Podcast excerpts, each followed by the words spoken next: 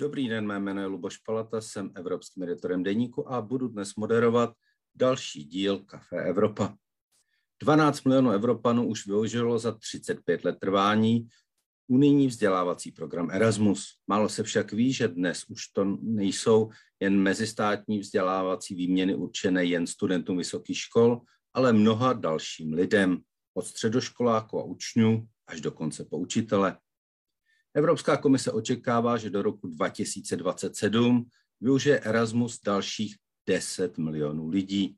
Česká republika se do Erasmu připojila v roce 1998 a od té doby s ním do zahraničí vycestovalo více než 350 tisíc mladých Čechů. To je stručná charakteristika tématu, o kterém se dnes budeme bavit, a to i v rámci oslav onoho 35. výročí, kdy po celé Evropě, ale i za jejími hranicemi, probíhají ode dneška až do soboty Dny Erasmu. Nejdříve si pojďme představit dnešní diskutující hosty. Michal Úl, ředitel Domu zahraniční spolupráce. Dobrý den přeju. Dobrý den. Veronika Rojová, viceprezidentka Národní sekce Erasmus Students Network, absolventka studijního pobytu Erasmus plus ve Švédsku. Dobrý den. Dobrý den. A Tomáš Novotný, člen mezinárodní sítě Euroučňů, absolvent studijních pobytů Erasmus v Irsku a ve Španělsku. Dobrý den. Dobrý den. Debatu organizuje Evropská komise v České republice, Institut pro evropskou politiku Europeum a Dům zahraniční spolupráce a koná se v rámci Evropského roku mládeže. Mediálním partnerem debaty je můj mateřský deník CZ. Účastníky debaty stále, jste ale vy, naši diváci, a své dotazy nám můžete klást na Facebooku do komentářů pod náš přenos. Na začátek se zeptám na jednu velmi populární otázku, alespoň mezi námi novináři, která se vždy kolem Erasmu vyskytne. Skutečně díky Erasmu přišlo na svět přes milion Evropanů, kteří se narodili účastníků výměných pobytů? A berete to jako plus, Michal Úl? Um, tuhle informaci před několika lety uh, vydalo uh, tiskové oddělení uh, Evropské komise. Um, řekl bych si empirický důkaz, že vyloženě, že by bylo milion nových Evropanů díky Erasmu tak tento empirický důkaz nemáme. Víme, že ale řada manželství vlastně díky tomu, že se lidi seznámí na Erasmu vznikají. V České republice, myslím, každé 12. manželství je manželství s cizincem nebo s cizinkou.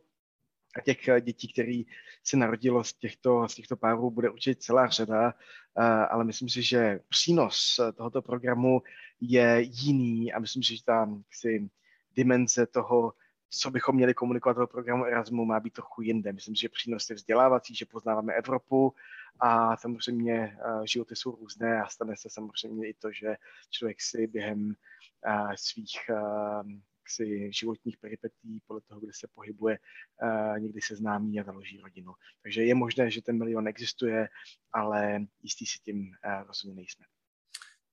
Já o toho ještě neuteču a zeptám se i Veroniky a Tomáše, zda je Erasmus dobrou příležitostí k seznámení a zda se stalo i jim, že z toho byla třeba láska nebo nějaký dlouhodobější vztah? Veronika?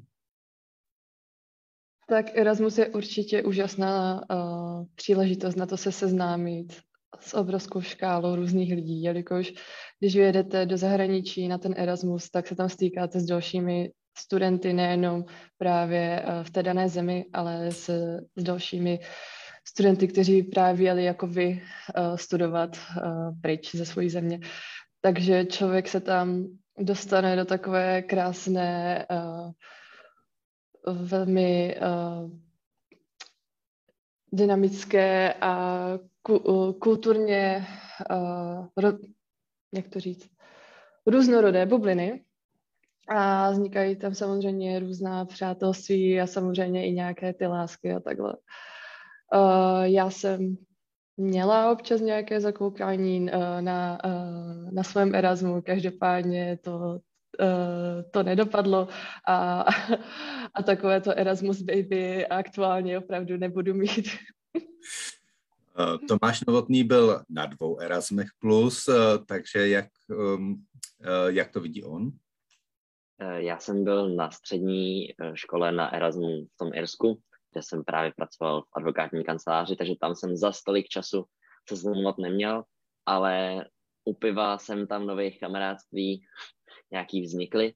A na Erasmu ve Španělsku, tak tam to šlo úplně hladce se seznamovat a musím říct, že je skvělý poznávat, poznávat lidi z celého světa, nejenom z Evropy, ale měli jsme takovou mezinárodní partu a s chodou okolností teď s kamarádkou z Belgie a s kamarádkou z Polska, tak jsme se potkali v Bruselu.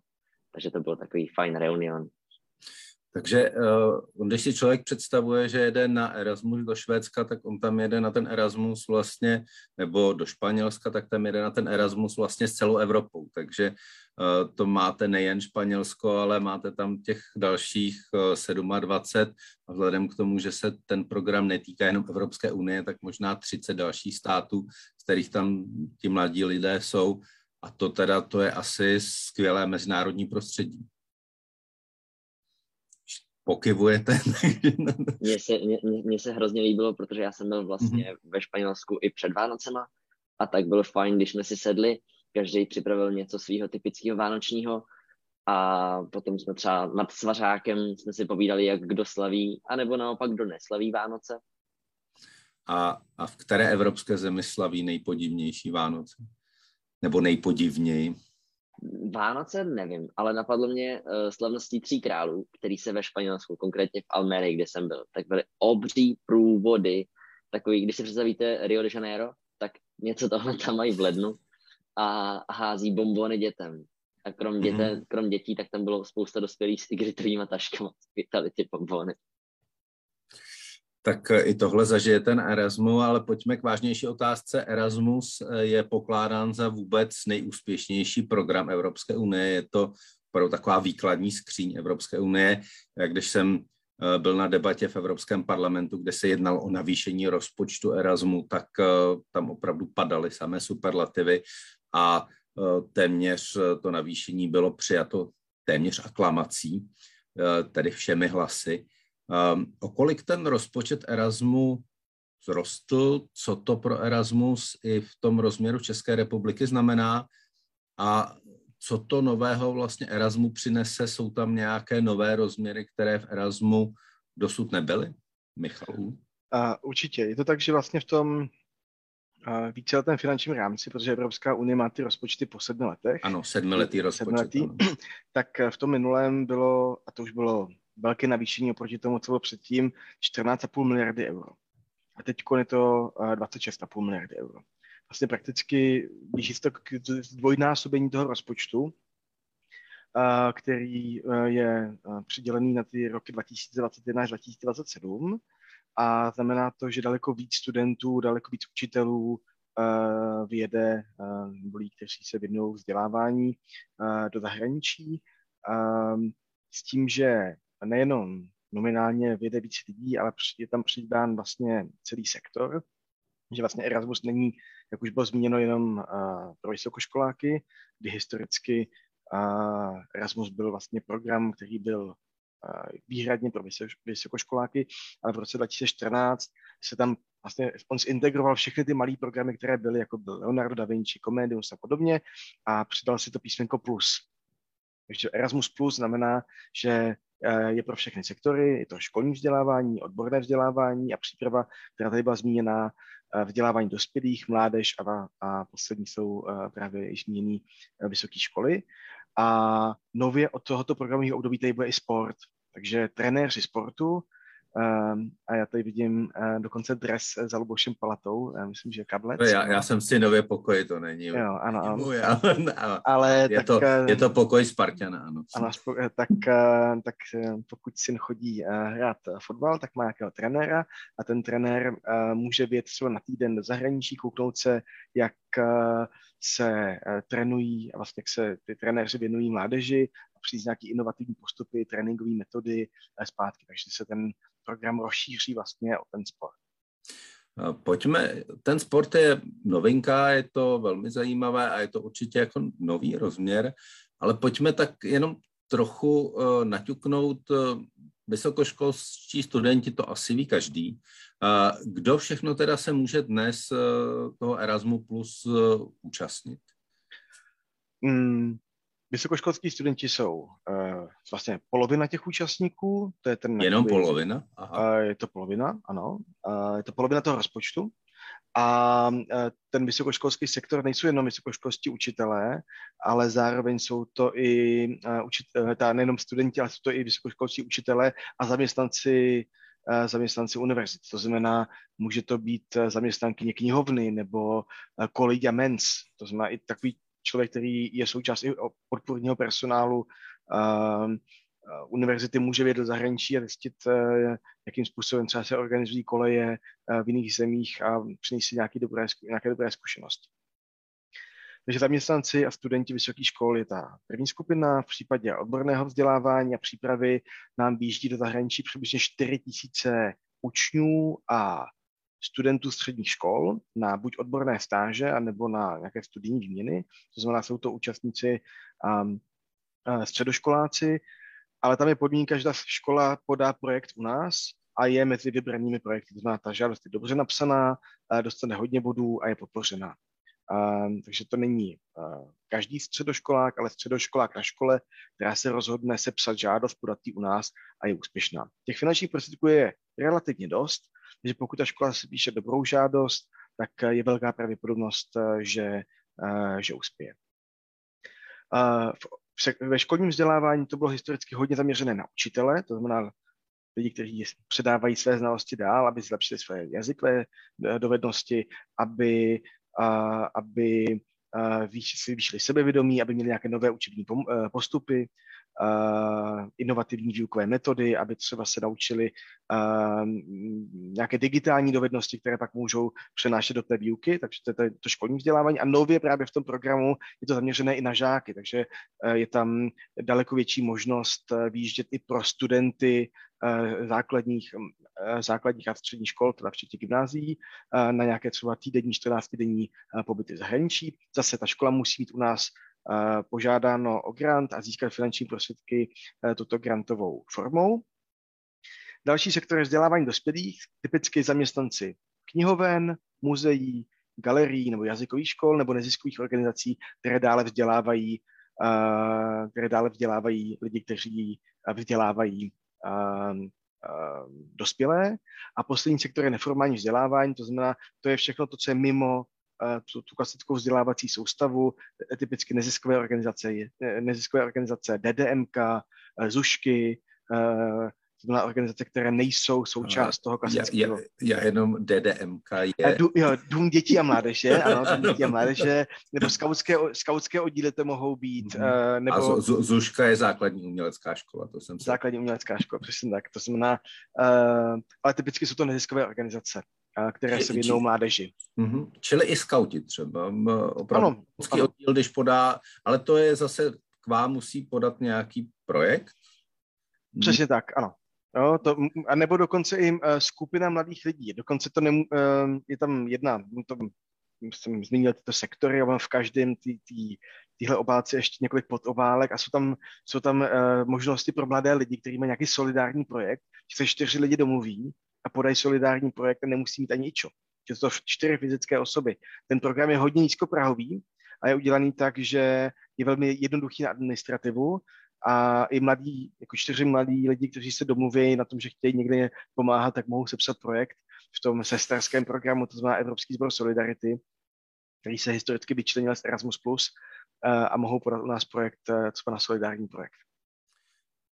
Jenom aby jsme si to dokázali představit, je nějaký budget, který má Česká republika, vaše organizace, Eh, s kterým vy hospodaříte a když ho vyčerpáte, tak eh, je to v pořádku, když ne, tak to vracíte zpátky do Bruselu? Přesně tak. Je to tak. Eh, vlastně ten rozpočet, který my máme v současné době, tak nejenom tak, že jako organizace a máme... a dá se říct, kolik je na těch sedm let? Příštích. Já můžu říct, kolik je na tohle programový, mm-hmm. na, mhm. na ten letošní rok. Letos mm-hmm. rozdělujeme 68,1 milionů eur což jsou přibližně 2 miliardy korun. Mm-hmm. To je mhm. rozpočet, kterým disponujeme A um, přesně jak to bude růst, je uh, věc, která se trochu dá dopočítat trojčlenkou, ale eh, je to vždycky daný až jakoby v průběhu toho roku, známe přesnou částku, eh, která, která bude příští, příští rok. Ale počítejme s tím, že eh, v současné době máme nějaké 2 miliardy a to navýšení si myslím, že může v tom roce 27 být třeba ještě o 30% vyšší. Máme půlku října, kolik je vyčerpáno? Je ještě takové, je, je třeba ještě v, v pokladně tolik peněz, že kdyby dnes někdo přišel s projektem na konec roku, tak eh, ještě má šanci, nebo už je vyčerpán? Je to tak, že tam jsou velmi jasně a striktní pravidla, které určuje eh, Evropská komise. Typicky je to tak, že v únoru je výzva, mm-hmm. ve všech těch sektorech, ve školním vzdělávání, v odborném vzdělávání, v vzdělávání dospělých a v mládeži. A v mládež má pak ještě podzimní výzvu která uh, bude teď v nadcházejících týdnech. To znamená, jsou tam uh, v, v tom neformálním vzdělávání, ty organizace mají takový jako šestiměsíční cyklus, kdy si můžou podat a ty, ty školní organizace si podávají podávají jednou ročně. S tím, že my vyčerpáme prakticky ve všech klíčových akcích. Je to tak, že ten success rate záleží v které, v které té části, tak někde máme třeba projekty, které jsou vysoce kvalitní, máme dlouhý list náhradníků. Mm-hmm. Uh, ale takže má, je, je téměř vyčerpáno, zbývá teda tam nějaká ne. část na ten podzim, ale tak. Vracet nebudeme. ne, vracet nebudeme, respektive tam jsou nějaké jako um, drobné částky v některých klíčových akcích, protože uh, vám se stane tak, že ty projekty jsou v nějakých uh, objemech a um, tam prostě pak jsou nějaké drobné přesuny a drobné vratky, které se pak zpětně vrací v tom, v tom, dalším, v tom dalším roce a to je napříč tou Evropou, takže tam je jakoby nějaký redistributivní mechanismus, ale v zásadě je to tak, že ty rozpočty, které jako Česká republika máme, tak eh, v drtivé většině těch jakoby akcí klíčových eh, vyčerpáme. Eh, typicky vysoké školy se stěžují, že mají málo finančních prostředků na Erasmu, že zájem je větší, i díky tomu, že se ty stipendia zvedly a taky se otevřely destinace mimo Evropu. To se taky málo ví, že 20% z té obálky, která je v rámci těch výjezdů do zahraničí, tak ty vysoké školy mohou uplatit na mimo evropské destinace, kde ty stipendia jsou o něco vyšší. A když říkáme mimo Evropu, tak tam počítáme i Velkou Británii, nebo ještě ne? Když říkáme mimo Evropu, tak ano, respektive mimo programové země. Těch programových zemí je přesně 33. E, konkrétně jsou to 27 e, členských států Evropské unie, Island, Norsko, Lichtensteinsko, Severní Makedonie, Turecko a Srbsko. To jsou organizace, no to jsou státy, kde sídlí organizace jako jsme my, a kde mají rozpočet a rozdělují ty finanční prostředky. Ale ty partnerské země, například v tom vysokoškolském sektoru, mohou být kdekoliv. Typicky to může být uh, Japonsko, Spojené státy, Velká Británie, v zásadě celý svět. Mm-hmm.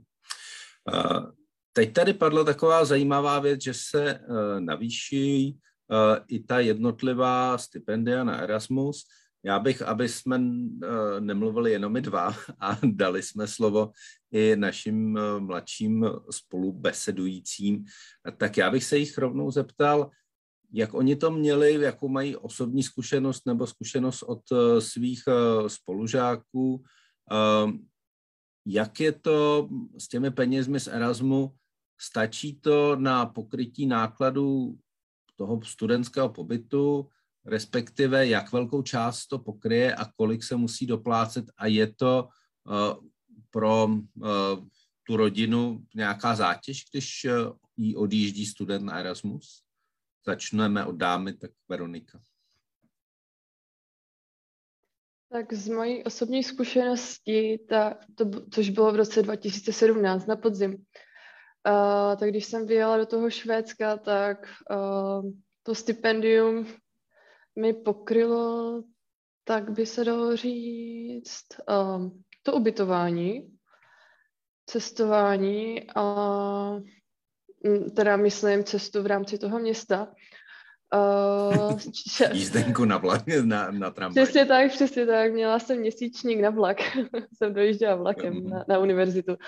A No a pak částečně i to jídlo. Každopádně uh, měla jsem našetřeno z prázdnin, z brigád a tak, takže jsem do toho ještě i uh, značně dala své vlastní peníze. Uh, zřejmě, kdybych uh, Zřejmě, kdybych uh, chtěla být čistě jenom na tom stipendiu, tak uh, bych se asi moc nikam nepodívala. Přece jenom skandinávské země jsou uh, poněkud dražší než Česká republika. Uh, takže z mého pohledu to um, pro mě to nebylo dostačující. Tak, no. A o kolik by se to stipendium muselo zvýšit? Můžeme říct nějakou částku přibližně, kolik, kolik bylo měsíčně a o kolik by se podle vás muselo zvýšit, aby to na to pokrytí, pokrytí těch základních potřeb stačilo? No, jako situace už se asi zřejmě i změnila, že myslím si, že tam bylo za ty čtyři roky nějaké navýšení. Uh, já jsem dostávala něco přes 500 euro měsíčně a myslím si, že takových těch uh, aspoň 100 euro navíc by asi nebylo vůbec špatné. Za tisícovku by tam člověk uh, normálně vyšel. No. Jako tisíc euro měsíčně, myslíte? Mm-hmm. No to už by člověk i mohl chodit do restaurací, to určitě. tam, tam, jsem, tam, jsem hodně, uh, tam jsem hodně vyzkoušela svoje kuchařské schopnosti, když jsem byla ve Švédsku. Takže na Erasmus se člověk eh, kromě jiných věcí naučí vařit. ano, ano. Cizích, a ještě z, cizí, ještě z cizích surovin. Musí. Uh, jak to měl Tomáš? Uh, ten to měl podobně? Tak já už se přiznám, že už to Irsko si tolik nepamatuju, ale vím, že vlastně já jsem, my jsme tam vyjeli a bydleli jsme v rodinách. Takže snídaně a večeře jsme měli a bohužel teď nevím, kolik jsme měli, ale určitě to bohatě vystačilo vlastně na ty obědy a i případně na nějaký to výletování. A samozřejmě z toho byly pokryty letenky a takovéhle věci. Mm-hmm. A na vysoké škole tak vlastně my jsme měli 600 euro, což je o tu stovku, co by se verče hodilo, a konkrétně ve Španělsku. A musím říct, že Almeria... Že vy jste měl ve Španělsku vyšší Erasmus než Veronika ve Švédsku. Tak já jsem byl v roce, dva, já jsem byl v zimním semestru akademického roku 2021-2022. Aha, tak jasně, tak tím se to vysvětluje, ano. takže, takže to. A je to navýšení já... rozpočtu. já jsem s tím vyžil úplně v pohodě. Myslím si, že jsem z těch uh, z ostatních studentů měl nejvíc, takže jsem ne, ne, neřeš, neřešil rád v, v hospodě po večerech, kolik vlastně kolik jsme dostali my z Univerzity Karlovy, protože třeba ostatní univerzity dostávaly, já nevím, 380, takže my jsme si se šestisty docela pískali. Tak já se zeptám Michala Ula, jak je možné, že tady Tomáš dostal 600 a z jiných univerzit měli 380. Já to rád vysvětlím. Tak nechali. Ne, ne, ne, já to rád vysvětlím. První věc je vlastně, že je rozdíl ve financování toho vysokoškolského Erasmu a toho v rámci odborného vzdělávání a přípravy. I v rámci toho, že jsou to středoškoláci a v rámci nějaký um, řekl bych, inkluzivní strategie toho, na jakou cílovou skupinu je to eh, zaměřené, tak eh, to má pokrýt všechny náklady. To znamená, eh, rodič v případě toho středoškoláka nemá zaplatit nic a má to pokrýt celé ty náklady, tak je to koncipované a tak se to děje. V případě vysokoškoláků historicky to má pokrýt více náklady. To znamená ty zvýšené náklady zahraničí. Zároveň víme, že jsou země, kde se dá za to, a jsou různé spotřební koše, ty státy jsou rozdělené do, do dvou kategorií. Ehm, a podle výše, a pak je na to navázaná výše toho stipendia, ale víme, že některé země, typicky Slovinsko, Polsko a jak vidno i Španělsko, eh, jsou země, kde se dá s tím stipendiem vyžít. Docela zajímavé, v tomhle období, kdy eh, Tomáš eh, výjížděl, tak někteří studenti mohli ještě výjíždět z výzvy starý, to znamená třeba z 2019, 2020, a taky některé ty agentury mají možnost si zvolit, kolik dají na ty stipendia. To určitě národní agentura. A samozřejmě pokud dáme nižší čísla, tak vyjede víc studentů, ale mají menší stipendium. My jsme se v rámci nějaké jako inkluzivní strategie rozhodli se držet při té vyšší hranici um, těch stipendií. a zároveň tohle financování je určitě z té výzvy 2020 nebo 2021, to nevím, který akademický rok to byl, ale to byl 2020. A protože tam už bylo možnost dát to šestistovkové stipendium, což by rok předtím nebylo možné. Takže se občas stalo, že v jeden moment, uh, protože vlastně ty finanční prostředky jdou na tu vysokou školu a ta škola ty peníze používá nadcházející třeba dva roky. Ale je tam souběh několik, uh, několika výzev, takže se může stát, že třeba z jiné země, uh, z jiné univerzity přijde někdo ještě z té obálky staré a Tomáš už byl z obálky nové a měl vyšší stipendium než ty předchozí. Já bych ještě právě využil té, eh, z mého pohledu, eh, poměrně vzácné, eh, skupin, vzácné zkušenosti Tomáše, že on vlastně je člen mezinárodní sítě euroučňů.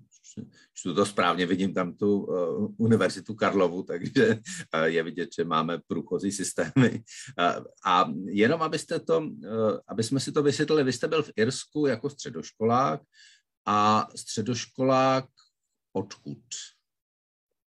Já teda původně jsem se narodil v Plzni, ale už od 15 jsem šel studovat do Prahy a studoval jsem na střední odborné škole pro administrativu Evropské unie v Horních Počernicích, kde mm-hmm. právě ty zahraniční stáže byly dost oblíbené a už tehdy v roce 2018 tak vlastně jsme mohli vyjet buď do Německa, do Irska a postupně se ty města vlastně jakoby rozšiřují že tehdy to ještě nebylo tak populární a nemělo to tolik středních škol, což uh, vlastně, když jsem potom byl na národním setkání Euroučňů, tak je super, že se posouvá uh, i více za hranice Prahy. A... Takže, takže jenom, abych tomu správně rozuměl, Euroučňů neznamená, že to jsou učňovské obory, ale že to jsou středoškoláci. Já jsem měl konkrétně zahraniční stáž.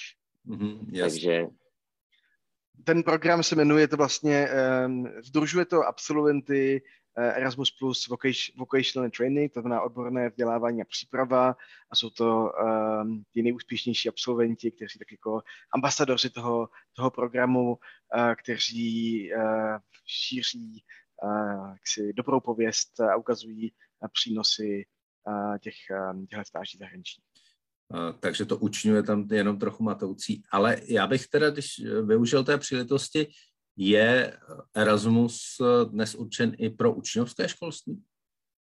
Ano. Je, je, je, je, no, možná to máš začne jako jiný.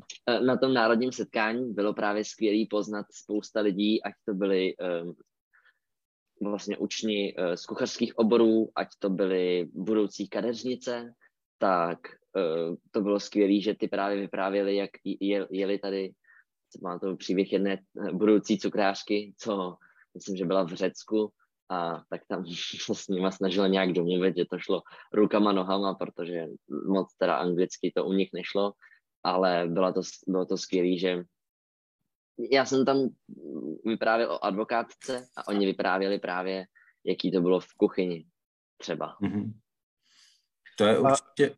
Uh-huh. Jenom eh, typický výjezd eh, nebo typický účastník je, eh, který nás opouští na, na stáž v tomhle v, tom, v té odborné přípravě, tak je žena na 19 dní, výjíždí v průměru a typický ty profese jsou právě jako kuchaři, čišník nebo i, i technicky zaměřený jakoby průmyslovky nebo učňovský obory. To znamená, ano, je to určený i, i učňovským oborům a ten dopad vlastně, já říkám, že tohle je jedna z nejlépe investovaných eur v celém rozpočtu Evropské unie, protože Erasmus mění životy a rozšiřuje, rozšiřuje obzory. A zrovna v, v tom segmentu odborného vzdělávání a přípravy to je významný impuls pro řadu těch studentů, typicky z těch eh, učňovských oborů a řadu z nich to posouvá dál. Eh, někteří se díky tomu rozhodnou dostat maturitu, jdou na vysoké školy, založí podnikání, eh, vyjedou do zahraničí. Je to taková vyhybka v tom životě pro ty lidi, i když ta stáž může být třeba jenom tři týdení. Konec konců tady minimálně ve střední a západní Evropě jsme takovou tu tradicí jít na zkušenou do nějaké cizí země měli už ve středověku, kdy prostě se ten tovariš sebral a šel na zkušenou někam do Německa nebo i dál. A, takže tohle je vlastně takové navazování na tuhle tradici. A já, jak velký zájem je mezi tou učňovskou mládeží o ty stáže venku? Roste to? A je to, je to podstatná část těch vašich výjezdů? Je to podstatná část našich výjezdů. Je to tak, že v současné době výjíždí okolo 4 tisíc těch mm, učňů a středoškoláků, um, což je jakoby velký číslo, když si vezmete, že v České republice se ročně narodí 100 tisíc dětí, takže se pak hezky počítá. Takže jakoby ten populační ročník je 100 tisíc, takže když vyjede 8-9 tisíc vysokoškoláků a do toho 4 tisíce učňů, tak už vidíte, že ten jako zásah, a to jsem nevypočítal všechny sektory, ten zásah do toho populačního do té populace je, je dramatický a třeba v tom odborném vzdělávání ten, ten zájem je obrovský a patří to vlastně z těch všech sektorů v těch, v těch částech, kde se soutěží, že u vysokoškoláků je ten mechanismus jiný. A to na, u těch organizací, které u nás podávají žádost, tak tam je největší přetlak. Tam opravdu mm-hmm. řada středních škol má zájem, rozumí přínosu a Erasmus není vlastně něco, co té škole jako má dát něco navíc nebo má, eh, je, je, je třešnička na dortu. Ono často skrz Erasmus řešíte nějaké problémy, co má ta škola. Ať je to motivace učitelů, rozvoj učitelů, rozvoj digitálních kompetencí. Uh, to znamená, je zapotřebí nad, těma, nad tu internacionalizací, nad těma mezinárodníma mobilitama nepřemýšlet jako něco, jako nějaké poznátko nebo něco, co prostě dáte tu třešinku na dort, ale jako něco, co může pomoct té samotné instituci. Já se zeptám tedy uh, našich mladších kolegů, uh, v čem Erasmus pomohl jim konkrétně? V čem pomůže, když uh, na semestr, na dva, uh, člověk odjede do Švédska nebo do Španělska? Veronika. Tak rozhodně je to krok z komfortní zóny.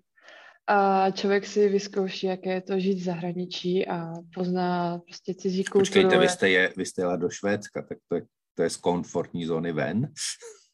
Bylo to z komfortní zóny ven, teda pro, rozhodně to bylo pro mě. Pardon, pro, pro vás. Pro, pro naši generaci odjet do Švédska byl naopak výlet do nejkomfortnější zóny nebo jedné z nejkomfortnějších zón na světě. Jo. Ale... Ale, zase, ale zase, když jdete studovat na univerzitu, kde je najednou všechno v angličtině, poznáváte se uh, úplně s jinakým systémem, vás uh, vlastně toho učení, toho oboru a takhle, uh, tak to bylo něco, něco jiného. Zároveň jsem zase odjela trošku dál od maminky a tak. Vy jste, aha, tak tomu rozumím. ne, ne, ne, jakože už na výšce jsem, uh, už na výšce uh, jsem nebydlela u rodičů, takže uh, bylo, to, bylo to zase trošku něco jiného. A a teda, abych ještě uh, si pak oddala tu komfortnější zónu, tak to jsem pak i v roce 2020, uh, roce 2020 odjela do Kolumbie, takže tam to bylo zase trošku jinak. Uh, každopádně bych se vrátila zpátky do toho Švédska. Jo, co teda ten Erasmus... A vy jste tam studovala co, jenom aby jsme byli trochu v obraze? Uh-huh. Uh, ve Švédsku jsem studovala Peace and Conflict Studies. Uh-huh. Takže nějaké za, uh, uh, základy Jestli... řešení konfliktu a takhle. Uh-huh. A Horní Karabách, Ukrajina. Tak. No, taky jsme to řešili. Velmi aktuální téma. ale ale u, toho nez, u toho nezůstaneme, protože to by bylo na další debatu. Uh, Tomáši, vy jste ve Španělsku studoval, co a čem mám ten pobyt uh, pomohl. Já se ještě potom vrátím k Veronice, v čem vlastně uh, si to rozmyslete, v čem to pomůže jako studijně, když člověk uh, odejde z té české školy na tu švédskou a pak se zase vrátí zpátky. Ale teď nejdřív tuhle otázku dám Tomášovi a k Veronice se vrátím. Já to zkusím zkrátit, protože jak jsem absolvoval dva ty Erasmy, které byly kompletně rozdílné, tak ta zahraniční stáž v Irsku, samozřejmě komfortní zóna a takovýhle, ale ty praktické věci, tak mi otevřela na pracovním trhu úplně jiné možnosti. Já když jsem v 18 letech přišel do práce, pro kterou chtěli oni prostě už maturitu pomalu bakaláře a já jsem tam přišel s papírem, že jsem v 18 letech zvládnul prostě měsíc pracovat v advokátní kanceláři v angličtině. tak se po mně jako, tak to hodně ocenili. Takže z tohohle to bylo skvělé. Samozřejmě vystoupit z komfortní zóny, naučit se líp anglicky, pořádně procvičit jazyk, což se mi dařilo líp v Irsku než ve Španělsku, protože to jsem si vyzkoušel jako takový uh, sám challenge pro sebe, jestli zvládnu přežít v zemi, ve kterém jim nerozumím. Protože španělsky si, španělsky si umím objednat pouze do servéza z por takže, takže to, vy jste studoval v angličtině eh, na španělské vysoké škole, to rozumím tomu správně. v papírech to takhle bylo, v realitě to tak většinou bylo, ale ano, já vlastně studuju, jsem studoval na bakaláři politologii a veřejnou politiku a akorát všechny takovéhle political science předměty byly ve španělštině, tak jsem si vybral něco spíš, co mě konkrétně zajímá, což byl tourism marketing, interaction to management a takovéhle věci. A to většinou v té angličtině bylo. Takže určitě ten jazyk se mi hodně, hodně posunul a bylo strašně zajímavé po- pozorovat, jak se to učí tam. V tom Španělsku hodně dbali na skupinové projekty, což si myslím, že u, u nás zatím teda tolik nefrčí. Že u nás je to, máte přednášky, máte semináře, potom máte test. Tady to bylo, na začátku dostanete úkol a na konci nám to odprezentujte. Takže to byl takový, no a pak jaký byl návrat jako zpátky na Karlovou univerzitu? Byl to jako spát dolů?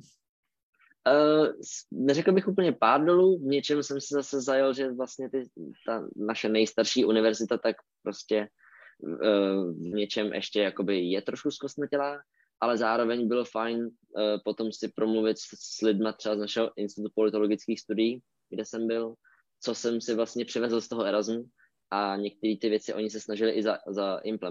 Takže si myslím, že to bylo fajn i pro třeba pro fakultu sociálních věd, kde studuju. A v čem byla, bylo studium eh, ve Švédsku jiné pro Veroniku? Uh, já jsem tam měla blokovou výuku, ne takovou výuku, jako, jako máme z pravidla tady na českých školách, takže my jsme vždycky jeden měsíc měli uh, jakoby jeden předmět a ten jsme jeli ten celý měsíc. A na konci jsme měli test, který trval čtyři hodiny, mohli jsme si přinést pití, jídlo, museli jsme se prokazovat občankama a najednou ten stres byl dan na tu jednu chvíli a byla to hodně zajímavá zkušenost, musím říct. A taky vlastně, jak zmínil Tomáš, tak taky se tam více dbalo na ty skupinové projekty uh, a uh, bylo to takové interaktivnější a více, ohl, více zaměřené na ty debaty, uh, ať, jako, ať, ať vznikají zajímavé diskuze a takhle. U nás na českých školách taky se to snaží učitelé dělat, ale není to nemyslím si, že by to bylo až tak, uh, až tak rozvinuté do takové míry. Minimálně, co, si všíma, co jsem si všímala uh, uh, u nás uh, ve, ve třídě, tak uh, ti studenti nebyli až tak proaktivní, jako právě co jsem zažila v zahraničí. Takže potom jsem se, když jsem přijela zpátky do, do České republiky... Byla ta špartka, která se pořád hlásila. No, tak, se, tak jsem se cítila trošku nekomfortně, že najednou nikdo jako nic neříká, nezačíná se... A vy pořád něco říkáte. Jasně. A je tady jedna věc, na kterou jsem, já pořád taky studuju, tak na kterou jsem narazil u kolegů, kteří studují, a ještě magisterské studium a tak, že bývá občas problém, že když odjede člověk eh, na Erasmus, tak a vrátí se, tak aby vlastně ten půl rok eh, se mu nepřidal ke studiu eh, a aby mu prostě ta škola ten půl rok venku uznala jako regulární půl rok tady v České republice. Jak to bylo u vás a jakou máte zkušenost od svých kolegů, jak často to je problém a jestli se to zlepšuje aspoň v čase? To máš třeba teď? Uh, tak vlastně já jsem zvládnul toho bakaláře normálně ve třech letech, jako, je, je, protože jsem si nabral více předmětů předtím. Jasně, ale, ale eh, ten dotaz je, jestli jako z toho, co jste vlastně měl ty zápočty zkoušky ve Španělsku, jestli hmm. vám to uznali tady v Praze jako studijní povinnosti. A Přesně tak. Zkontrolovali, zkontrolovali silaby, jestli vlastně sedí mm. to, co studuju v Čechách, s tím, co jsem studoval ve Španělsku. Akorát bohužel ty politologické předměty, tak jsem si nemohl vzít, takže jsem si vzal předměty, co byly mimo můj obor, takže se mi bohužel všechny uh, kredity, no bohužel, zapsali se mi jako volitelné, mm-hmm. ale, ale určitě pokud jdete na univerzitu, kde třeba mluvíte tím jazykem, který se v té zemi mluví a vezmete si více specifické předměty k vašemu studiu, tak není problém, myslím, že to uznat jako třeba povinně volitelné ty předměty. A je třeba dobrý si to domluvit předem?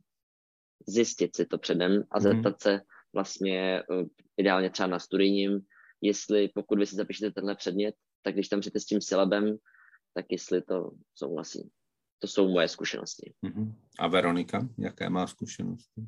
Uh, já mám pozitivní zkušenosti. Kdybych chtěla, tak bych určitě bakalářské studium taky zvládla za tři roky, ale já jsem se rozhodla ho prodloužit. Ale nebylo to nutně kvůli Erasmu. A já jsem si vlastně ještě předtím, než jsem vyjela na Erasmus, tak jsem si uh, pár uh, Ačkových, takže povinných předmětů zapsala třeba o rok dřív. Takže uh, jsem v tomhle směru neměla problém. Člověk ale musí taky vynaložit trošku té práce předtím, než odjede, oběhnout si ty učitele a zeptat se, jestli by vlastně, jestli by jim dali ty kredity na místo toho předmětu, který absolvují na té druhé univerzitě. Já si myslím, že většina učitelů je, je ráda, když studenti vyjíždí do zahraničí, protože sami vidí ten přínos a spousta z nich také um, tento program využívá.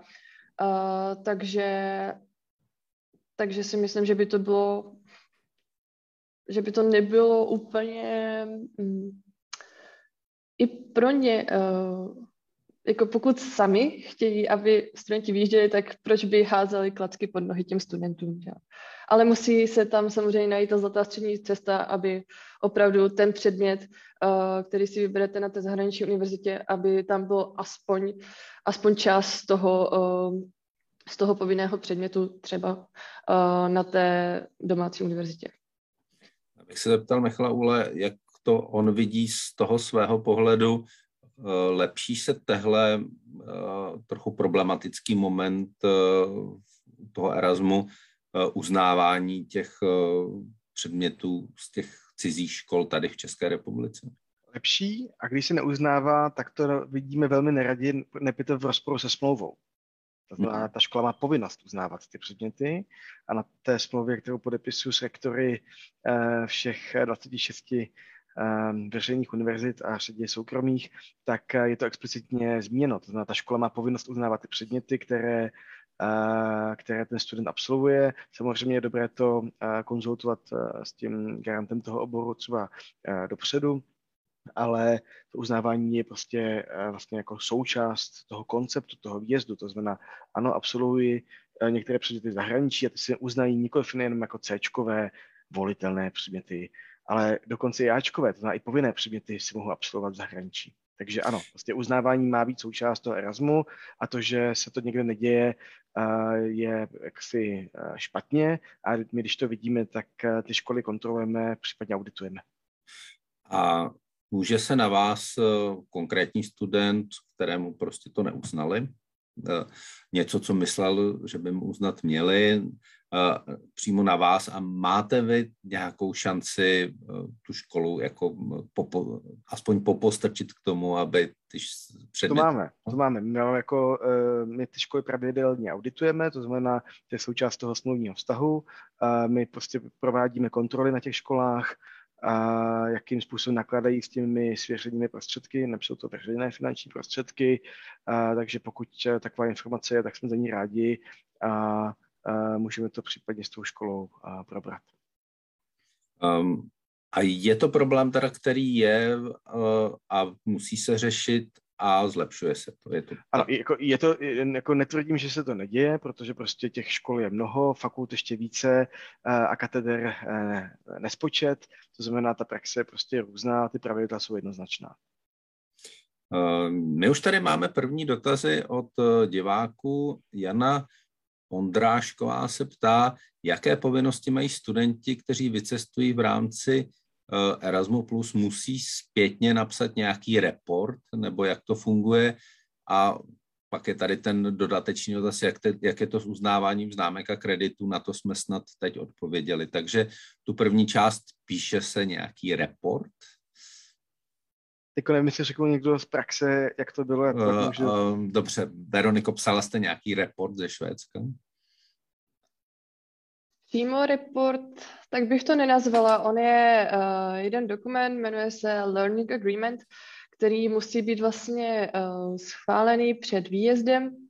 Potom vlastně při příjezdu se zase uh, musí podepsat uh, daným referendem na dané univerzitě a poté po dokončení výjezdu se tam musí doložit uh, vlastně uh, ukončení těch předmětů, jaké byly známky a tyhle další věci. Takže jako takhle písemný report ne, ale, tak, ale tento dokument uh, se musí odevzdat.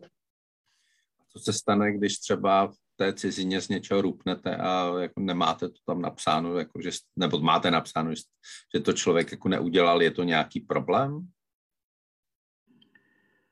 Uh, pokud si to pamatuju správně, tak nebo minimálně, když jsem vyjela já, tak mým úkolem bylo získat aspoň 20 uh, těch evropských kreditů.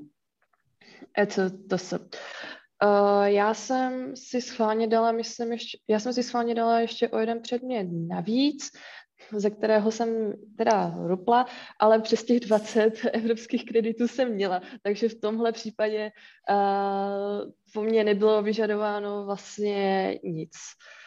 Jinak, uh, pokud se nemýlím, tak um, pokud člověk opravdu o nějakou, o nějak o nějaký větší počet těch kreditů třeba ten um, svůj výjezd nezvládne, tak je možné, že, ta, uh, že bude požadováno, aby bylo vrácen, vrácené stipendium částečně, pokud se nemýlím, ale myslím si, že to může potvrdit nebo vyvrátit uh, pan Uhl.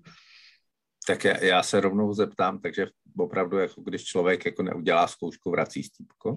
A já vlastně nevím úplně, jako, jaká je nominální praxe, ale tohle v té smlouvě, smlouvě je a předpokládám, že většina studentů, většina, eh, studentů ten semestr absolvuje, a protože těch 20 kreditů by neměl být problém absolvovat, ale jde o to, aby opravdu ty studenti do té eh, do školy, školy chodili. A ještě k těm povinnostem, které byly změněny, vlastně některé školy, eh, jednak je tam dotazník vlastně závěrečný, to znamená, je tam nějaká zpětná vazba, to je ještě věc, kterou Veronika nezmínila, to znamená, je tam povinný nástroj od Evropské komise, kde ty lidi dávají zpětnou, zpětnou vazbu, jak se jim ta hm, stáž nebo to, ta studijní příležitost líbila, jaký byly přínosy, etc. A je to vlastně jako důležitý zpětný nástroj pro nás, když pak zpětně hodnotíme úspěšnost toho programu a děláme nějaké změny v tom nastavení. A další věc je, že některé fakulty, některé univerzity mají pak vlastní dotazník často, takže nevím, jestli Veronika a Tomáš měli tu příležitost vyplňovat dva dotazníky, ale je tam jako čast, často snaha ještě strany univerzit eh, získat další dodatečná, dodatečná eh, data, informace nad rámec eh, těch, těch povinných komisních. A stává se často, že hm, studenti vracejí stipendium? Je to, ne, ne, nestává se často. Je to tak, že, a, prostě tam nevím, ale jako je to tak, že podle těch pravidel eh, by teoreticky mohlo dojít k, k částečnému vrácení toho stipendia, nikoli v celému, ale většinou se všichni snaží, aby to tak nebylo, protože ono je to tak, že ten přínos eh, těch stáží v zahraničí eh, je daleko širší, než jenom to, že člověk chodí fyzicky na ty kurzy a získá nějaké informace té látky my z těch výzkumů, který uh, uh, my z těch výzkumů, který realizujeme, víme, že jako ty přínosy jsou i mimo tu samotnou vzdělávací část, to znamená, je to poznání sebe sama, zlepšení jazykových dovedností, uh, obecně odborný růst, motivace k dalšímu vzdělávání, nový kontakty, přátelství, poznání nových kultur, nový impulzy, nápady, rozšíření obzorů a životní nadhled a ty, ty výsledky jsou pak, jako, jak tady Tomáš zmiňoval, vlastně na trhu práce. My víme, že absolventi Erasmus mají, dva, mají dvakrát menší nezaměstnanost než zbytek populace. Mají víc čistou mzdu, to znamená, ty, ty přínosy prostě uh, vedou k tomu, že uh, ty, ty, ty ty absolventi mají daleko víc kompetencí v průměru než, uh, než zbytek populace. No, ale pak tady máme Tomášův příklad, který odjede do Španělska na univerzitu, kde mají být předměty v angličtině, zjistí, jsou ve španělštině. Jak, jak to dopadlo u Tomáše? Vracel jste stipendium? Uh, tak vlastně já jsem to měl jak anglicko-španělsky, protože přednášky byly ve španělštině a cvika v angličtině. Takže buď jsem si potom sehnal tu prezentaci třeba v angličtině, a nebo jsem si ji přeložil a já jsem měl dvě, dvakrát jsem musel opakovat zkoušku ze dvou různých předmětů, protože mi to prostě na poprvé nevyšlo.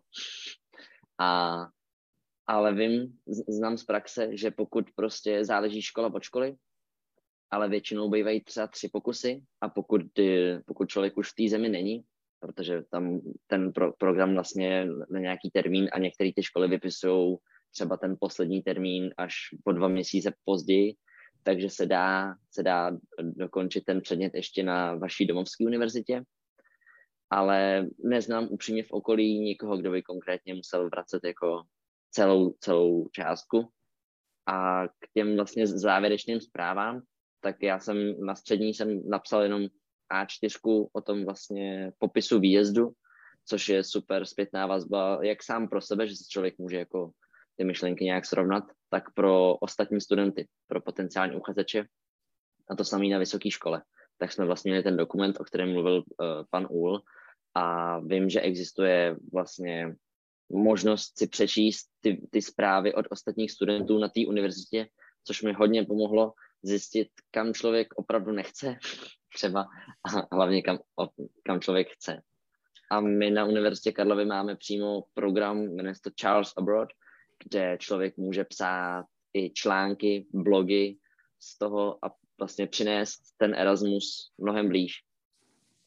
Typicky to, co zmiňuje Tomáš, v momentě, když by uh, to vypadalo, že, student, eh, že, že ten předmět by měl být v angličtině, student vyjede do Katalánska třeba, nebo uh, do, do Andaluzie a, a zjistí hmm. na místě, že eh, jak se předmět byl ve španělštině, tak to přesně jeden z důvodů, který by mohl být tomu, že to stipendium mu zůstane, i když nedosáhne těch 20 kreditů. To znamená, pokud bylo deklarováno, že to je v angličtině, není to v angličtině, student neabsolvuje ten předmět, tak to je přesně ten důvod, proč eh, by ta škola může vlastně to, to odpustit.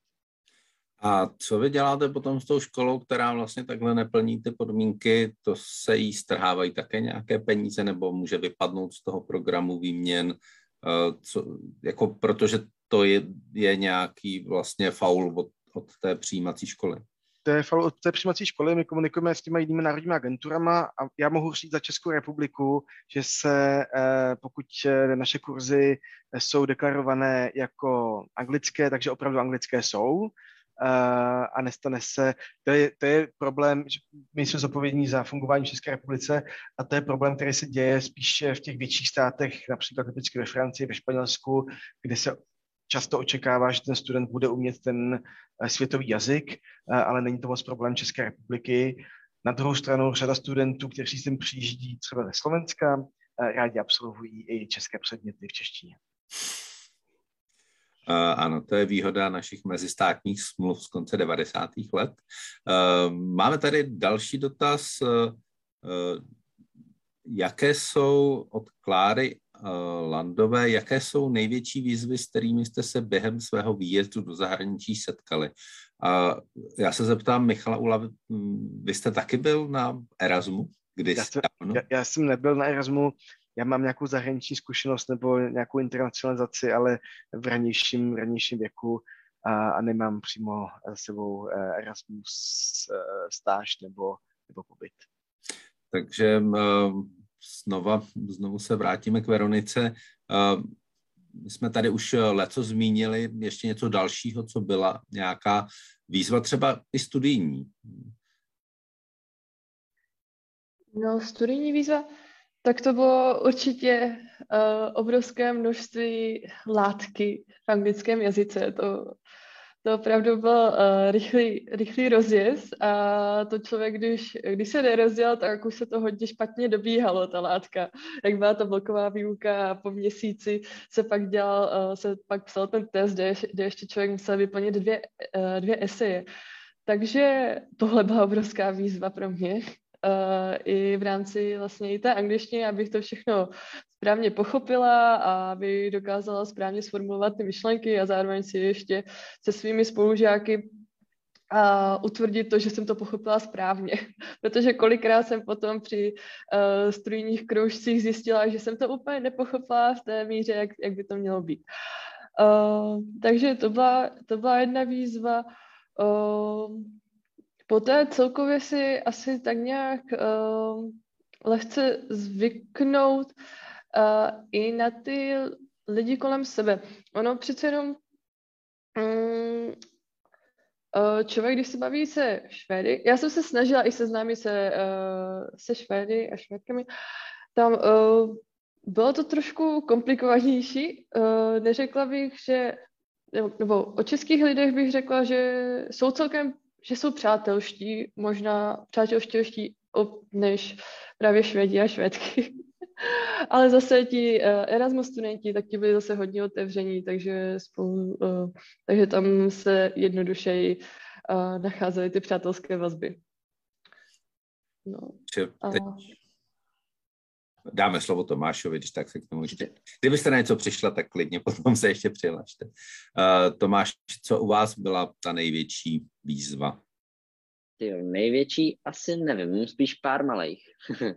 a kromě, kromě samozřejmě té školy, že najednou uh, nikdy jsem neměl prostě ekonomickou angličtinu a tam bylo hrozně slov, který jsem se musel naučit, ko- konkrétně z té ekonomie, tak to bylo docela těžký.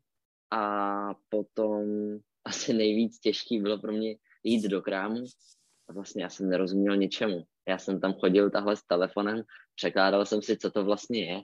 Pak už se člověk naučí. A ono jako to člověk vidí, co to je, ale ne vždycky to jako takže to bylo v začátku vlastně takový docela kouzelný. Člověk si připadal jako Alenka v říši divu. Jako, sice je to stejný krám, a, ale mají tam úplně jiné věci. A, ale nejzajímavější, nejvtipnější asi bylo na začátku semestru, když bylo pondělí, 9 hodin, mě mělo začínat Introduction to Tourism Marketing, bylo to v učebně C1, všechno to bylo v tom systému úžasný, tak tam sedím, pět minut nic, 15 minut nic, a díky bohu existuje prostě většinou na Erasmu nějaká skupina, ať je to Messenger, WhatsApp, kde jsou všichni Erasmáci a potom si postupně rozdělujeme třeba i konkrétně podle oboru nebo předmětů. A já jsem zjistil, že tři ze čtyř předmětů jsou úplně jinak, než jsou v rozvrhu. Takže, takže to bylo docela výzva. Ehm, já ještě vlastně mě napadla jedna věc velkou výzvou, jako vlastně pro celý Erasmus, pro všechny studenty, pro univerzity, byly ty, já už nevím, jestli tomu říká dva roky nebo dva a půl roku covidu, eh, to byl jako obrovský zásah. Eh, jak vlastně během toho covidu Erasmus probíhal, byl to nějaký zásadní problém a už se Erasmus covidu zpamatoval? Michal U? ano, zpamatoval dokonce vlastně ta odložená spotřeba nám teď jako, nás teď jako zavalila eh, číslama a žádostma a mm, vlastně potřebou výjíždět, protože spoustu studentek a studentů se rozhodli odložit eh, svůj výjezd na klidnější dobu a to už je dnes. Ty čísla spadly přibližně na polovinu, ale mělo to odlišný dopad do, tě, do, do, do vysokoškolského Erasmu a například do toho středoškolského, protože pokud jdete někam na půl roku, tak týden v karanténě zvládnete. Když jdete někam na dva týdny, na tři týdny, tak týden v karanténě je prostě příliš jakoby mnoho. Takže tohle ty transakční náklady z pohledu karantén byly, vedly k tomu, že um, především v těch jako středoškolských mobilitách ty čísla jako významným způsobem klesly. U těch vysokoškoláků ty čísla klesly na polovinu, ale furt se jezdilo. Byly země, kde to, kde to šlo, někde se to překlápilo do onlineu, někde byly třeba semináře fyzický a přednášky byly online. Ale to, co jsme se asi poučili z, z doby covidové, je, že online výjezdy, online mobility, online setkávání nikdy, nikdy nemůže nahradit fyzické setkávání. Ale zároveň online setkávání může podpořit fyzické setkávání. To znamená, pokud máte třeba kurz, kde se ty dvě třídy, jedna třeba z Karlovy univerzity a druhá třeba z Heidelbergu, ty třídy se propojí, mají spolu něco, nějakou spolupráci online, a na konci toho semestru se na týden fyzicky potkají, tak ten přínos tého týdenního pobytu je daleko silnější, protože půl roku spolu spolupracovali na nějakém projektu online. A tyhle vlastně jako spojené mobility, ty, ty kombinované, jak se říká dneska, jsou podle mě zajímavým produktem uh, doby covidové a ukazuje se jako uh, věc, která je užitečná a v mnoha ohledech přínosná a inovativní. Pokud jde o jakoby nějaké komplikace, které byly, byly třeba i nějaké komplikace finanční, zvracení peněz, bylo to, byl to i jako organizační zmatek ten Byl, by, uh, zmatek to nebyl a to díky a teď nechci chválit jako organizaci, kterou řídím, ale především chci pochválit Evropskou komisi, která byla velmi flexibilní a vlastně ty projekty, které byly, tak se prostě prodloužilo to datum realizace toho projektu. To znamená, pokud člověk dostal grant v roce 2019 a měl ho dokončit v roce 2021, tak ho prostě prodloužil třeba o rok, o dva. Takže vlastně se ty věci řešily především v tom středoškolském nebo na těch základních školách, v těch jiných sektorech se řešily ty, ty projekty prodloužením těch smluv. A to vlastně vyřešilo mnohé.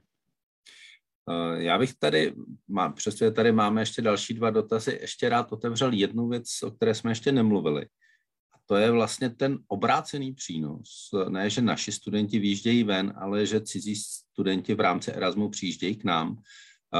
Kolik je to teď e, ročně tisíc studentů, kteří do České republiky přijíždějí a pak otázku ještě budu směřovat na Veroniku a Tomáše, jak vlastně e, Erasm, erasmáčtí studenti e, ovlivňují vlastně život na českých vysokých školách. Takže nejdřív Michalu. Um, když zůstanou u těch vysokoškoláků, tak je to tak, že eh, výjíždí 8-9 a přijíždí 11. Je vlastně větší zájem o Českou republiku, uh, protože jsme uprostřed Evropy, jsme, máme dobré školy napříč republikou, nejenom v Praze, ale opravdu uh, napříč republikou máme dobré školy a zároveň učíme uh, ty studenty v angličtině, to je jako výhoda proti Španělsku, případně tam Francii a zároveň ty životní náklady jsou takové, že často to stipendium stačí na pokrytí všech životních nákladů. Takže jsou dobré důvody, proč studovat v České republice, ty studenti to vědí a pokud chtějí i poznávat Evropu, tak eh, a další kultury, tak eh, z České republiky se to dělá um, třeba snadněji než z Malty. No a co um, kolegové, spolužáci z jiných zemí přinášejí studentům, Tomáš a Veronika? Tak já musím říct, že my máme, promiň, Ver, povídej, Verčo. Uh, Tomáš byl jste první, takže... uh, tak my, my třeba na, přímo na fakultě sociálních věd máme přímo program Study Buddy, to znamená, že je, když chceme se přihlásit, tak si adoptujeme jednoho erasmáčka, erasmačku a vlastně pomůžeme jim tady v té Praze se rozkoukat a oni nám určitě můžou se předat um, jejich zkušenosti, jejich znalosti a často taky z toho vznikají jako přátelství na, na poměrně dlouho, ne na celý život. A určitě to může být zajímavý. Uh, já jsem ještě moc anglických předmětů neměl, ale věřím, že teďka na magistru, takže jich budu mít víc, už jich mám pár zapsaných. A takže tam právě bude zajímavý se potkat s těma erasmákama a zjistit, jak bude fungovat vlastně spolupráce. Protože vím, že ve Španělsku, když jsem měl v týmu Španěla, tak byl prostě nezodpovědný. Ale zbytek erasmáků, tak jsme byli zodpovědní a museli jsme prostě to dělat za něj. No, dobře, um, to je trochu paušalizace, ale dobrá. Veroniko. Co uh, tak... A švédští studenti v Praze. Uh, já jsem teda studovala v Olomouci na Univerzitě Palackého. Po příjezdu zpátky ze Švédska, tak já jsem se přidala hnedka do uh, svojí lokální sekce Erasmus Student Network. Uh, to je vlastně mezina, uh, mezinárodní nezisková studentská organizace, která má uh, za cíl vlastně obohatit tu, uh, tu společnost o zahraniční studenty takže já jsem zůstala v tom mezinárodním prostředí, já jsem se seznamovala s těmi erasmáckými studenty, uh, taky, uh, taky jsem byla buddy, uh, jak zmínil Tomáš, takže jsem měla, uh, jsem si vybrala pár kamarádů, kterým jsem ukázala město a pak zároveň v rámci uh, té organizace, tak jsme jim dělali různé eventy, Eh, kde se mohli seznamovat právě, že jak mezi sebou, tak i s českými studenty mohli prezentovat svoji vlastní zem, eh, že byly eh, vlastně prezentace národů, které byly na takovém smyslu soutěže, kde mohl přijít úplně každý, pro veřejnost to bylo otevřené navařili národní jídlo a takhle. Takže rozhodně ten přínos i u nás od mezinárodních studentů je, eh, je vidět. A stačí si prostě lehce dohledat, eh, kde jsou jaké akce a člověk se může jednoduše eh, s těmi zahraničními studenty seznámit a zjistit informace, které jsou pro něho zajímavé. A třeba právě pro ty studenty, kteří takhle třeba dobrovolničí a pomáhají těm mezinárodním studentům, tak si takhle můžou jednoduše ověřit třeba nějaké informace na ohledně univerzity, kam se oni chtějí dostat. Protože není lepší informace, než od toho Přesně lokálního tak, studenta. no to mě napadlo, že to je vlastně, že vlastně člověk by měl být um, ten badin, nebo jak tomu říkáte, vlastně ještě předtím, než vyjede na Erasmus, protože vlastně to je to je nějaký ten základ, jak si může říct, tak tam chci jet, tam teda nikdy a tak, nebo do Španělska, že tam jsou ty nesvědomitý, nespolehliví spolustudenti, takže to jste mohl vědět dopředu, že jo, ale uh, takže a je, je to tak, jakože opravdu, že studenti o to mají zájem ještě předtím, než odjedí, odjedou na Erasmus a asi byste to doporučili. Uh, rozhodně, rozhodně. Uh, právě spousta našich dobrovolníků, uh, jakož jsou to jak studenti, kteří právě přijali z Erasmu, kde se právě uh, z Erasmus Students Network, Network uh, potkali, jelikož um, my jsme ve 41 zemích a vlastně je až 510 lokálních sekcí, takže na, univerzit, na jednotlivých univerzitách funguje většinou jedna sekce. Takže tohle je rozhodně přínosem. A člověk si zjistí strašně moc důležitých informací. Já bych možná jenom to, co říkala Veronika, je velmi zajímavý. Především ta část toho, když ten domácí student je v kontaktu s tím zahraničním studentem. Protože, protože ono se tomu říká internacionalizace doma, to koncept. A vlastně vy eh, jako škola, záleží, jak máte jako organizovanou výuku a organizovaný chod na té škole, můžete ty zahraniční studenty zapojit mezi ty domácí. A v ten moment ten přínos pro tu instituci je mnohonásobně vyšší, protože i ten student, který nevěde do zahraničí, tak má nejenom mezinárodní zkušenost, protože je nucen spolupracovat, kooperovat se studentem z jiné země. A to se hodně řeší dneska mezi českými vysokými školami a, a je, to, je to správná cesta a, a je to a, vlastně jako dotažení toho konceptu té internacionalizace do toho běžného chodu té školy. To znamená, budu-li studovat v České republice vysokou školu, tak uh, by bylo fajn, je záhodné, aby člověk potkal během toho českého studia zahraniční studenty, protože ho to prostě obohatí. A je to tak, eh, Tomáš a Veroniko, že ty studenti z Erasmu jsou normálně na předmětech, na které chodíte. Musí být teda v angličtině, tomu, tomu rozumím. Ale když prostě jdete na předmět v angličtině, tak tam ty Erasmový studenty potkáte. Je to tak. Dobře, všichni kývají, takže ano. Doufám, že na, naši diváci viděli i na svých obrazovkách všechny kývat. Já bych, pardon, tady měl další dotaz. Um, Dobrý den, chci se zeptat, zdali studenti ze znevýhodněných poměrů mají šanci dosáhnout na nějaké dodatečné financování. Si Michal Ano, mají. Je tam vlastně možnost podpořit studenty, kteří uh, mají nějaké znevýhodnění a na to jsou nějaké relativně jasně definované kategorie z uh, národního ze strany Evropské komise a je tam vlastně možnost získat ještě 200, 200 euro navíc oproti tomu, tomu stávajícímu stipendiu. Je to časté, nebo je těch žádostí jako relativně hodně? Uh, ne, není. Uh, není to časté, ale zároveň my se chceme věnovat i debatě interně v rámci České republiky, tomu nějaké větší osvětě toho, aby se dostaly vlastně ty informace k těm studentům a studentkám, pro které je to opravdu bariéra z, z finančních kteří vlastně nevědou z finančních důvodů, protože ten program chce být inkluzivní, není to pro happy few, není to výběrový program, není to prostě program uh, pro elity, jak mu bylo v 90. letech často vyčítáno, těch opatření, které vedou k tomu, že uh, by se měli účastnit lidi bez vlastně všech sociálních vrstev, tak je celá řada, tohle je jedno, jedno z nich tak je tady taková, eh, dalo by se říct, evropského hlediska státotvorná otázka.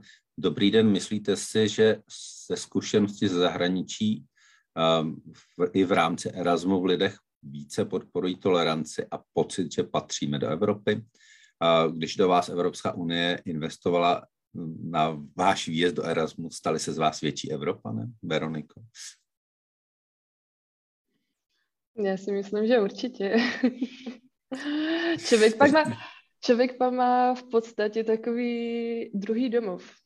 Já se, já se strašně ráda vracím zpátky do Švédska, do Malmö, protože můžu vzpomínat, uh, kudy jsem procházela, když jsem šla na přednášku, kde jsem studovala, do jaké kavárny jsem šla, když jsem zrovna potře- uh, potřebovala něco sladkého na kanelbule a, a kafe. A jo, rozhodně, rozhodně to pomáhá, protože přece jenom přes uh, Evropské unie a vlastně té finanční pomoci a zároveň bez té spolupráce, která je mezi těmi státy, tak by nic takového nebylo. Nemohli bychom jen tak jednoduše vycestovat, zažít si uh, život uh, v zahraničí vlastně, vlastně jenom kvůli, uh, za podmínky, že někde budeme studovat. Tak to bylo hezké, státotvorné evropotvorném. Co Tomáš Novotný? Je z něj větší Evropan po výjezdu do Španělska, do Jirska?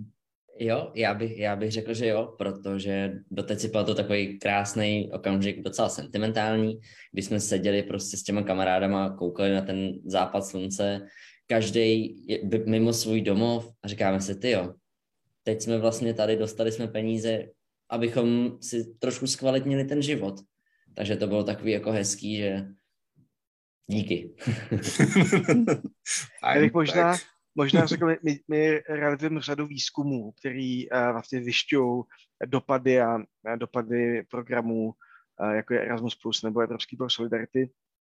A Evropa je velká, uh, rozmanitá a komplexní a je, není úplně triviální jí jako porozumět.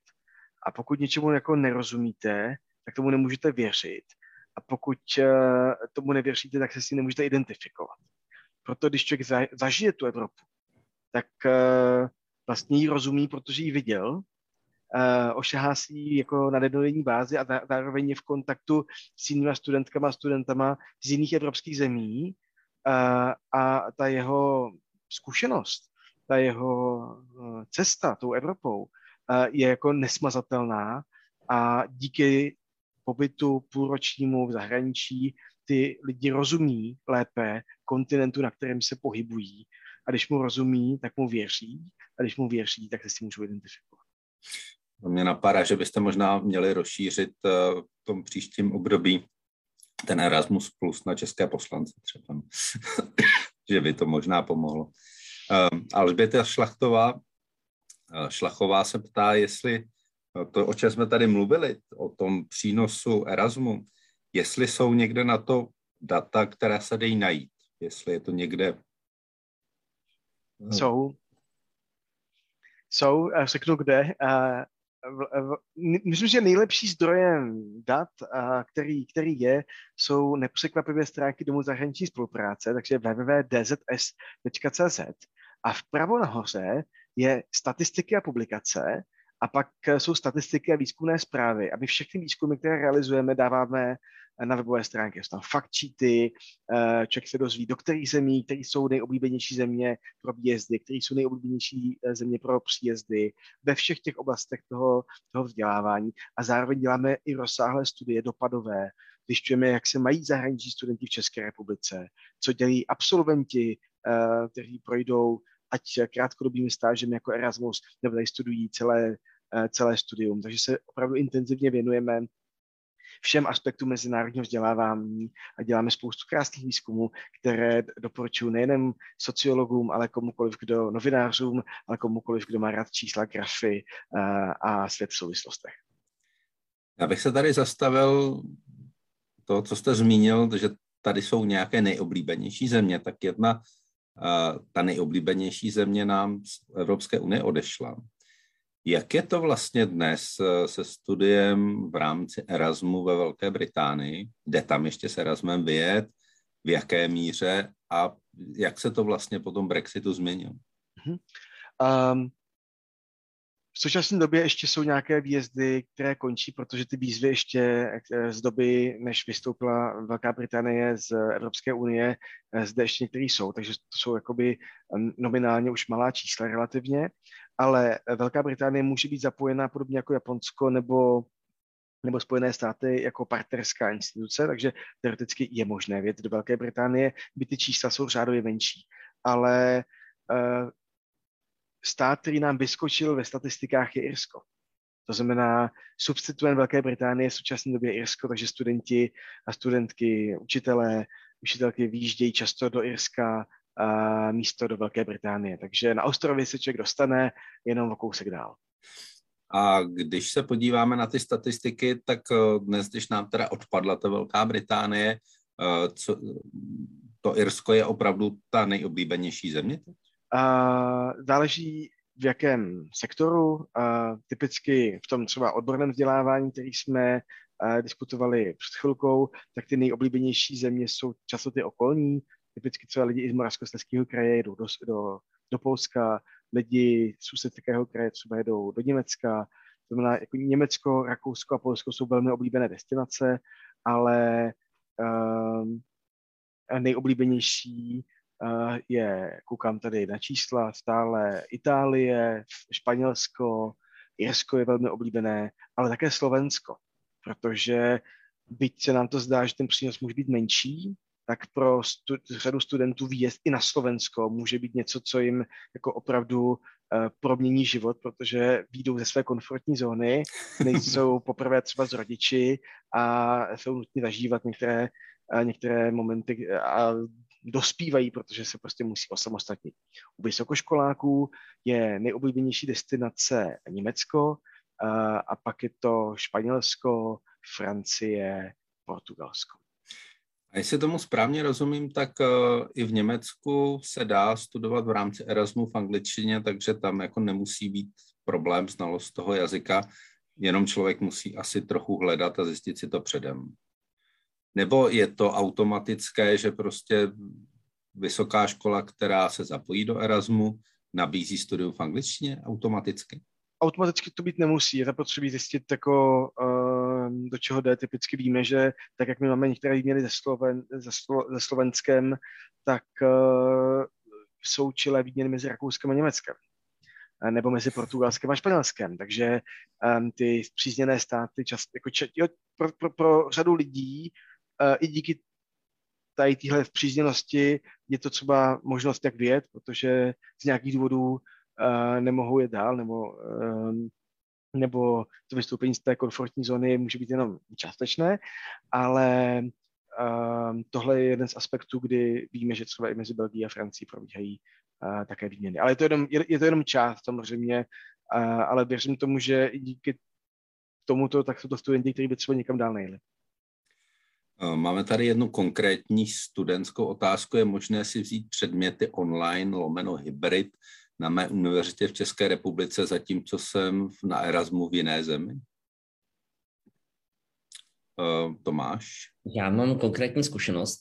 Uh, nevím, jestli k tomu pomohl COVID, věřím, že trochu jo, ale je to, je to o domluvě protože já jsem chtěl ukončit toho bakaláře za tři roky, takže před výjezdem jsem se zeptal uh, mých profesorů a profesorek, jestli je možné to nějak udělat a na některé ty hodiny jsem se připojoval online a bohužel ty, který mi kolidovali, protože jsem měl simultánně třeba předmět ve Španělsku a zrovna probíhal i v Česku, takže jsem pouze plnil úkoly a zasílal a pak třeba byla nějaká závěrečná zkouška nebo tak. Takže je to o domluvě, ale za mě to šlo. Tak, uh, Ale jinak teda je velká debata nad pardon. tím, uh, mimo jiné díky evropským aliancím, kde se propojují ty univerzity do takových jako sítí, jak třeba umožnit uh, vlastně díky digitálním technologiím uh, studium vlastně v celé té síti. A to je prostě debata, jako jsme na začátku, uh, v celé Evropě, řeší to samozřejmě akreditační úřady po celé Evropě, ale je to něco, o čem je diskuse a je snaha ze strany těch univerzit vlastně nabízet tu kvalitu uh, a díky digitálním technologiím šířit vlastně to poznání uh, napříč státy. Pardon, v, v rámci toho, tak, jak se bavíme o těch univerzitních aliancích, tak právě, že Univerzita Karlova je ve 4EU+, což je aliance sedmi univerzit a tam je hrozně zajímavý, že člověk, aby si mohl zapsat předmět třeba na Sorboně, tak vůbec nemusí vyjet na Erasmus, ale může si zapsat třeba jenom online předmět a zjistit si, jestli mu to vyhovuje tenhle styl a pak případně tam, jak říkal pan, pan Úl, eh, na, na týden tam zajet intenzivní kurz. Takže ty aliance jsou super v tomhle, že to žene hodně dopředu. A. Eh, doufám, že z PR oddělení Karlovy univerzity eh, dostanete pochvalu. Ale... Ne, a myslím, že, že příklad třeba Karlovy univerzity a i, i těch ostatních škol je jakoby velmi dobrý a právě Univerzita Karlova je s Heidelbergem, se Sorbonou, s Milánem, s Kodaní tuším, um, takže ta, jakoby, ty jsou tam velmi zajímavé školy a je to, je to velmi přínosné. A v Alianci máme i ČVUT, máme Olomouc a máme Masarykovu univerzitu. Uh-huh. A to jsou jiné aliance, to s, není teda ze Sorbonou, ale... Ne, ne, je to tak, že vždycky se združí, uh-huh. združí nějaká síť, jako pod, třeba ČVUT v alianci s technickými školami, uh-huh. to znamená zase sdílí, uh, sdílí um, ty předměty a naopak Karlova univerzita je v alianci se školama, které jsou takové jaksi univerzitního typu, to znamená, mají všechno. A pomáhá to nějaký v Erasmu, tahle aliance? Já si myslím, že to pomáhá celkově uh, v internacionalizaci těch škol mm-hmm.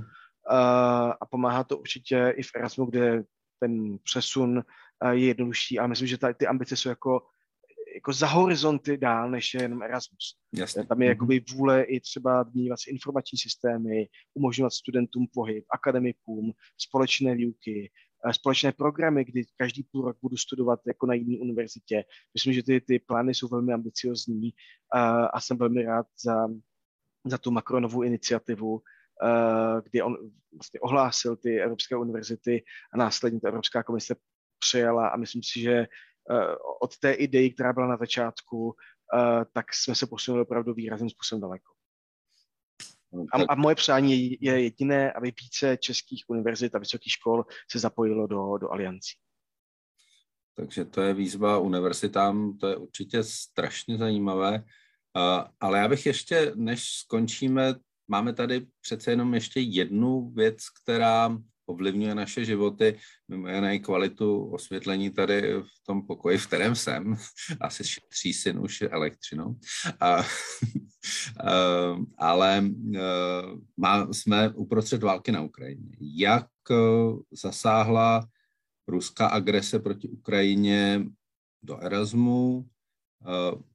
Řešil něco Erasmus a je používaný Erasmus na pomoc ukrajinským a jiným studentům?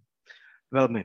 My jsme se zapojili jako na několika frontách do pomoci řešení té ukrajinské krize. Jednak jsme nabídli takový portál, jsme narychlo vytvořili ještě s úřadem vlády a, s Akademií věd, kde jsme nabídli pracovní příležitosti ukrajinským vědkyním. Dále ve všechny české vysoké školy dali možnost vlastně stipendií a, a pozic vlastně na vysokých školách, které se taky, které se združovaly na stránkách studyin.cz, uh, což jsou vlastně stránky, které spravujeme a jsou pro zahraniční studenty. A co se týče Erasmu, tak právě uh, v té obhálce, která je určitá jenom pro ty vjezdy, se udělala jedna výjimka, a to, že v případě Ukrajiny bylo možné platit i příjezdy. A, takže z, z Erasmu bylo možné platit příjezdy a, ukrajinským studentům. Zároveň a, byla velká debata napříč Evropskou komisí a s ostatními agenturama, že bychom chtěli podporovat především ty partnerství, aby nedocházelo takzvanému odlivu mozku, aby ten byl brain drain, ale aby, abychom vlastně zapojili ty ukrajinské univerzity do spolupráce, aby tam se posílily ty vazby, nikoliv abychom vysáli uh, potenciál uh, ukrajinských uh, mladých uh, lidí uh, směrem, směrem do Evropy. Takže se to velmi řešilo a ten program se velmi flexibilně upravoval a noty Evropské komise, což jsou takové papíry podepsané, eh, které nám říkají, co musíme dělat, tak ty chodili velmi často eh, a například eh, se řešily i takzvané force majeure, to znamená vyšší moci, kdy třeba některé projekty se z důvodu té, toho konfliktu museli ukončit, takže byla velká flexibilita ze strany Evropské komise a snaha pomoci jak studentům, učitelům, tak i budoucí spolupráci. Máme tady ještě jeden uh, nepříjemný dopad uh, ruské agrese, který dopadá na celou Evropu a to je energetická krize, kdy mnohdy slyšíme takové věci, že se nebude topit v učebnách, dokonce některé univerzity hovořily o tom, že se bude přecházet na onlineovou výuku a podobné v úvozovkách šílenosti. Je to něco, co už v tuhle chvíli některé plány v rámci Erasmu nabourává, nebo to jsou zatím jenom takové signály, že by možná mohl být nějaký problém, ale v tuhle chvíli ještě není. Já nemám žádný signál o tom, že by nějaká univerzita plánovala zavřít uh, svoje fungování na celé uh, uh, na celou topnou sezónu a nemám žádné zprávy, že by byl ohrožen uh, jaksi Erasmus cyklus mm-hmm. a pobyt zahraničních studentů v České republice, potažmo těch studentů v České republice studující, no, výjíždějící do zahraničí. Ehm, blížíme se k závěru. Ehm, je ehm, z vašeho pohledu něco, co by ještě se mohlo na Erasmu zlepšit? Já začnu od mladé generace, tak od Veroniky. Co by se mohlo zlepšit? Uh, no, mohlo by se to určitě pořád rozšířit uh, dál a víc, aby, uh, aby tam byla ještě větší podpora, aby fakt opravdu kdokoliv, kdo může, aby mohl vědět. Uh, zároveň, ono už se to samozřejmě uh, po změnu děje, uh, už jsou i ty kratší mobility, takže myslím si, že už se, že se dostáváme tím správným směrem, aby to fakt bylo, uh, aby to bylo fakt uh, možné úplně pro všechny ze všech věkových kategorií až uh, po sociálních tříd, takže no. a jen, jenom se teda na to navážu a zeptám se, Michala Ule, je to teda tak, že dnes z toho věkového ročníku se nějaké formy Erasmu účastní 12% lidí? Já myslím, že spíš to bude více než 15 už dneska. A, že to bude více než 15%. Takže každý osmý. Každý osmý. A ono to jako um, v daném roce, samozřejmě to nekoresponduje zrovna k těm lidem, co se právě narodili, to dává logiku, ale pokud bychom takhle pokračovali déle, tak, uh, tak bychom ve výsledku měli nějakých 15% populačního ročníku. Já si myslím, já souhlasím s Veronikou, a s Veronikou a myslím, že jako zásadní věc, která by se měla změnit v Erasmu, je výše rozpočtu. Protože pokud eh, nebudeme mít eh, Erasmus, tak ty dezintegrační síly v Evropě budou sílit, protože lidé nebudou rozumět Evropě, ve které se pohybují. Pokud budeme mít Erasmus a pokud každý žák a každá žákyně, nejenom v České republice, ale v celé Evropě, budou mít zahraniční zkušenost, tak budou daleko odolnější vůči dezinformacím, daleko odolnější vůči uh, různým uh, nedorozuměním, protože budou rozumět uh, a budou znát, vědět, co pro ně Evropa znamená, že ji zažili, uh, že ji, čas, že, že ji prožili. A proto musíme se bavit o tom podílu, o kterém se jako bavíme, 15%, a ten cílový stav je, přátelé, 100%. To znamená, my, my musíme pokračovat v tom navyšování toho rozpočtu tak, aby například v příštím programovém období uh, polovina populačního ročníku měla možnost mít mezinárodní zkušenost a ta druhá měla tu internacionalizaci doma, jak už jsme ji zmiňovali předtím. To je hodně ambiciozní cíl. Já to já se o tom pobavím příští týden ve Štrasburku, jestli jsou na to připraveni, ale rozumím tomu, ano, 15% eh, vám nevyhraje ani volby, nic. Eh, je to, je to příjemná menšina, je to eh, poměrně příjemná část společnosti. Ale... Ještě možná v tom minulém programu období to bylo tak, že 17. ledna, 17. ledna jsme dali víc peněz do zemědělské politiky Evropské unie, než do Erasmu za celý rok. Takže to je otázka jako politického rozhodnutí a priorit, ničeho jiného. Ano, a v zemědělství je po celé Evropské unii zaměstnání 4% populace, nebo možná 3%. Takže... A pokud nebude Erasmus, tak nebudou ani ty krávy. To je hezký titulek. Ale já bych ještě to přece jenom vrátil, ten eh, míček Tomášovi, co on by zlepšil na Erasmu. Eh, já souhlasím s mými řečníky, spoluřečníky. Vlastně je fajn, že už je to dostupný dneska pro, pro skoro kohokoliv, kdo chce a že vždycky je tam nějaká ta možnost vědět, akorát taková maličkost, ale za to prostě třeba to papírování si myslím, že na některých školách to jde úplně krásně a někde já si myslím, že jsem kvůli papírům zestárl asi o tři roky. ale, a, pořád, a pořád jsou to papíry a nejde to online? Uh, tak uh, u nás to šlo, jakoby, že musel to vytisknout, podepsat. Mm-hmm, jasně. A odeslat Facebook, ano. A zároveň máme iniciativu Erasmus Without Paper. I v této věci prostě se posouváme, snažíme se být digitální a, a zároveň ten program je opravdu flexibilní a mění se za pochodu. Není to nic prostě státního, každý rok jsou inovace, což je samozřejmě pro nás jako organizaci, která to spravuje, jako mimořádně náročný. A mimo jiné i třeba důkazem té flexibility byla flexibilita v době covidu nebo v době, eh, v době právě té krize na Ukrajině a zapomněl jsem zmínit jednu věc a to je, že jsme vypsali mimořádnou výzvu pro neziskové organizace, které právě pracovaly s uprchlíkama v České republice mm-hmm. v oblasti vzdělávání, neformálního vzdělávání mládeže a to mělo mimořádný úspěch a, a bylo to uh, bylo to jakoby velmi efektivně a velmi rychle uh, zorganizováno a máme jakoby velmi pozitivní zpětnou vazbu eh, od neziskových organizací a z terénu. Jo, to je pravda, to můžu potvrdit. To opravdu byl úspěšný projekt.